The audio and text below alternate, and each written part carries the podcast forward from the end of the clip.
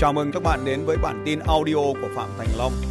Bản tin về phát triển kinh doanh và phát triển con người. Alo, xin chào.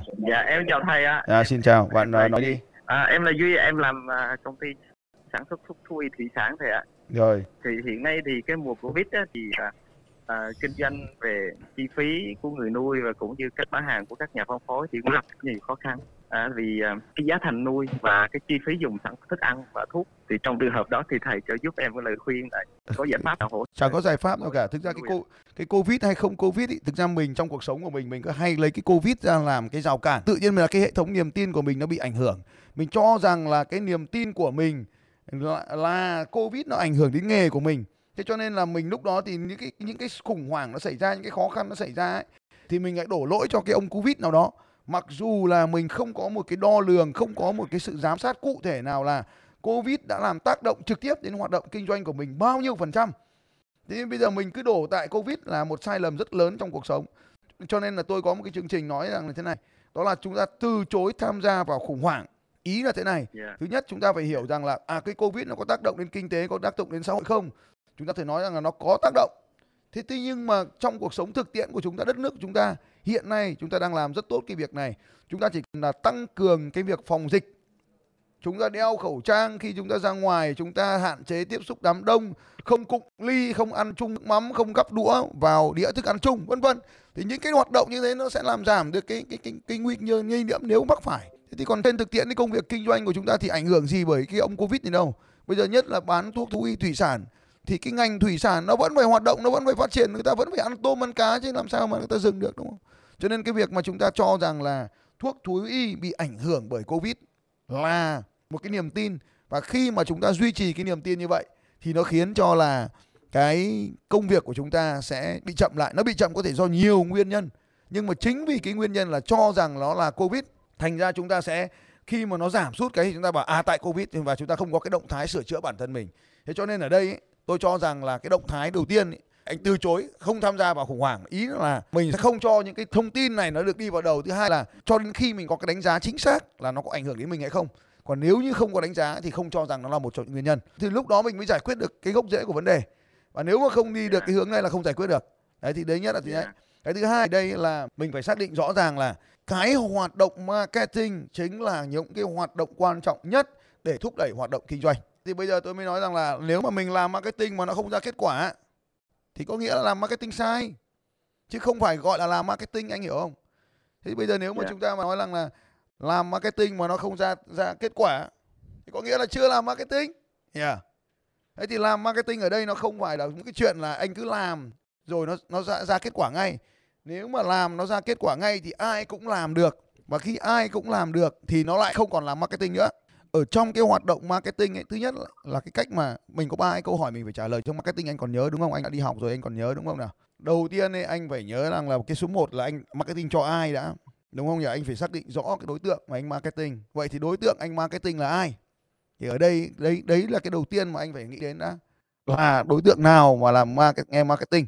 À, ở đây cái thứ nhất anh phải có ba cái khách đối tượng ba cái thứ mà anh phải xác định. Một là đối tượng marketing đến tức là khách hàng thị trường tiềm năng của anh thế thì có thể trong cái lần trước mình đã không xác định rõ thì mình marketing nó chưa chính xác hoặc nó không có hiệu quả.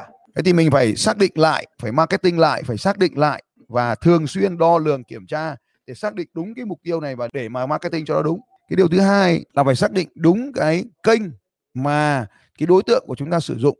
Tôi lấy ví dụ ở đây anh sử dụng là YouTube, anh sử dụng là Facebook, anh sử dụng là cái gì đấy? Nhưng mà cái gì đấy thì có phải là cái mà bà con người ta đang dùng hàng ngày không? Đối tượng thị trường của anh đang dùng hàng ngày không? Cái thị trường của anh Dạ. đang dùng ở đâu lớn nhất thì anh phải dùng ở đấy trước. Rồi anh mới sử dụng internet. Tất nhiên là mình sẽ sử dụng internet. Nhưng mà internet ở đây thì ngay lúc đầu ấy, anh phải thấy rằng là cái cường độ cái tần số cái nổi tiếng của anh nó chưa có thì chưa có người xem. Mà chưa có người xem thì anh lại phải mang cái nội dung đấy. Ta lấy ví dụ thế này nhé anh làm một kênh YouTube mà không có người xem đi. Anh làm nội dung hay rồi nhưng mà không có người xem chuyện này là chuyện đương nhiên. Thì anh phải kích hoạt để báo cho YouTube biết là cái kênh của anh nó hay. Vậy làm thế nào nó hay? Rất đơn giản. Hàng ngày anh đến với bà con nông dân. Tôi lấy ví dụ như là bà con nuôi tôm đi bà con ngư ngư dân đi. Anh đến và Dạ. anh chỉ cho bà con biết rằng là à cái kênh YouTube của tôi là nó có cái nội dung đó. Bà con vào kênh YouTube của tôi mà xem. Đúng không nhỉ? Thế ta cần phải có một cái cường độ đủ lớn để cho đến khi cái kênh của chúng ta nó kích hoạt anh chưa Dạ. có nút bạc anh tức là anh chưa có 100 ngàn người follow ấy thì là chưa có nói chuyện gì hết Dạ. thế thì bây giờ để mà có nút bạc thì cái ngưỡng đầu tiên anh phải chinh phục là nghiệm là một nghìn đăng đăng lượt đăng ký và 4.000 phút thì anh đã xong cái cái lượt này chưa đấy Ừ, dạ được rồi ạ. rồi một nghìn rồi thì bây giờ cái ngưỡng tiếp theo phải là năm nghìn đúng không Dạ. thế thì anh cũng thấy tôi đấy là nếu mà anh đã gặp tôi một lần ở ngoài lớp học nào rồi thì anh thấy rằng là khi các anh đến thì tôi luôn nói với các anh là phải đăng ký kênh youtube của tôi tất nhiên là tôi mang Dạ. từ trong lớp học tới lớp lớp à, từ lớp học tới youtube và từ youtube tới lớp học. Cái này gọi là online to offline. Anh phải có những cái hoạt động giao thoa giữa các cái kênh để mà cho YouTube hoặc là Facebook biết là kênh của mình có nhiều người xem tức là kênh nó quan trọng tức là làm sao để có nhiều phút xem nhất vào thời điểm này. Tập trung nhiều phút xem nhất.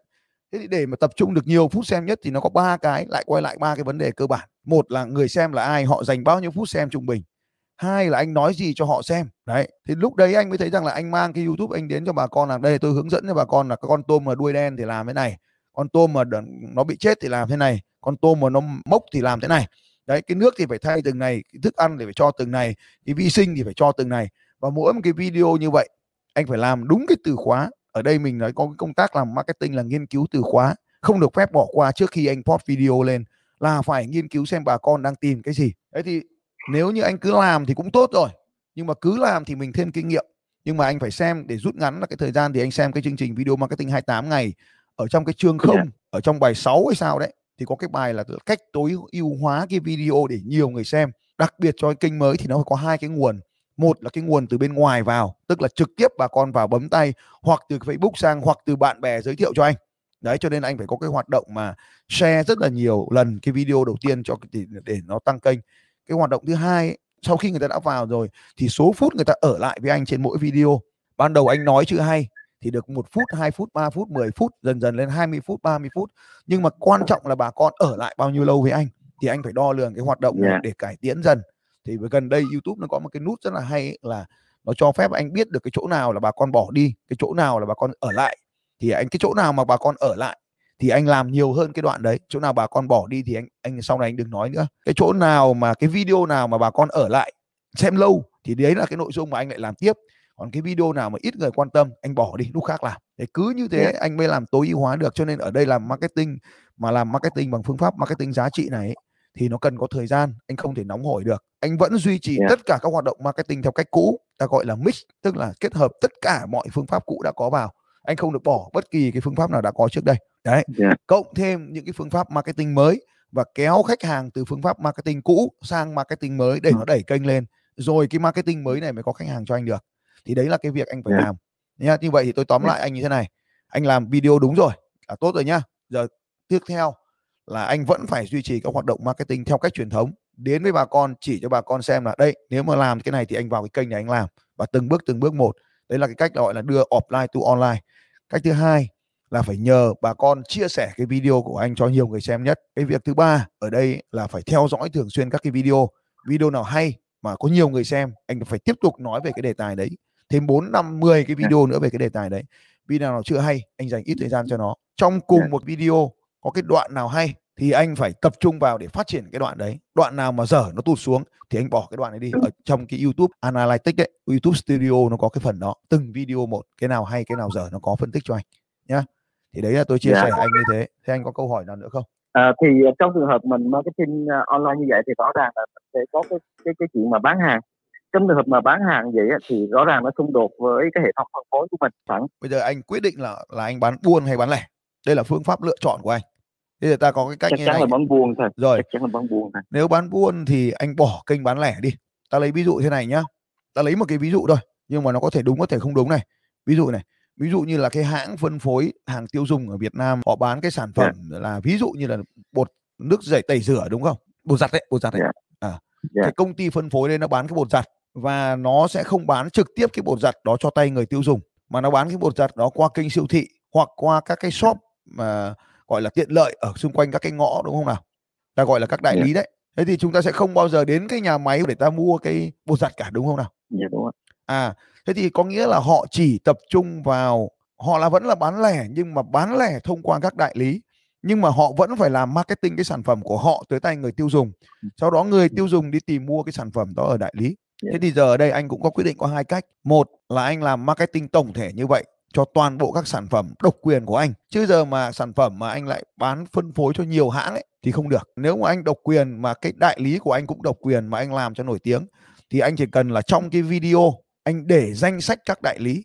Hoặc anh có một cái website hoặc trong web anh có một cái website mà cái website đó, đó anh niêm yết các đại lý. Anh niêm yết yeah. các đại lý của anh ở tỉnh nào tỉnh nào thì đến đại lý nào đúng không nào? Thì ở trên cái website đấy anh trong mỗi một cái video anh để cái đường link anh link về cái website đấy và trong video thì anh nói là nếu bà con muốn mua cái sản phẩm A sản phẩm B sản phẩm C này thì xin xem danh sách cái đại lý ở trong cái phần mô tả của video. Thì người ta bấm vào cái mô tả của video người ta bấm vào cái đường link thì người ta ra cái chỗ mà địa chỉ của các cái đại lý. Như vậy thì đại lý sẽ bán được hơn. Và trong cái phần mô tả đại lý thì anh có thể nói là muốn làm đại lý thì đăng ký với anh.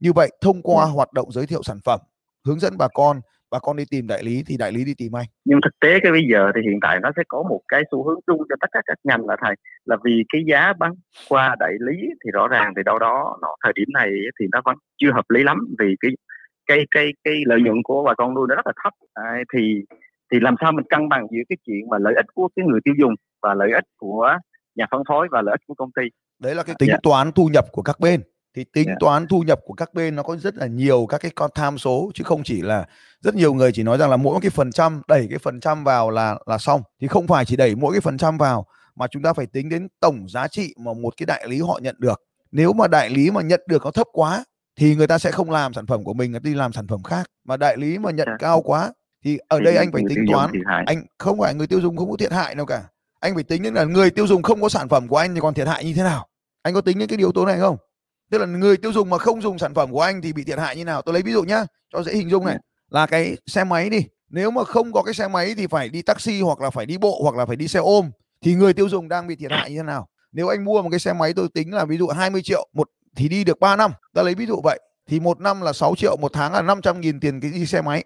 Nhưng mà nếu mà không có cái xe máy để đi lại đấy thì anh mất bao nhiêu tiền cho nên ở đây anh đã bỏ qua một cái yêu cái, cái một cái chi phí gọi là chi phí cơ hội trong kinh doanh. Bà con dùng cái sản phẩm của anh thì họ đang đạt được cái lợi ích gì? Mà nếu họ không dùng sản phẩm thì họ bị thiệt hại gì? Thì cái không dùng bị thiệt hại chính là một cái gọi là chi phí cơ hội. Thì anh phải cân đối cả cái chi phí cơ hội nữa thì anh mới tìm ra cái hợp lý ở đây. Rồi cảm ơn tất cả các anh chị em đã theo dõi cái phần phỏng vấn của tôi trả lời vừa rồi. Xin chào các bạn và hẹn gặp lại các bạn vào bản tin audio tiếp theo của Phạm Thành Long vào 6 giờ sáng mai.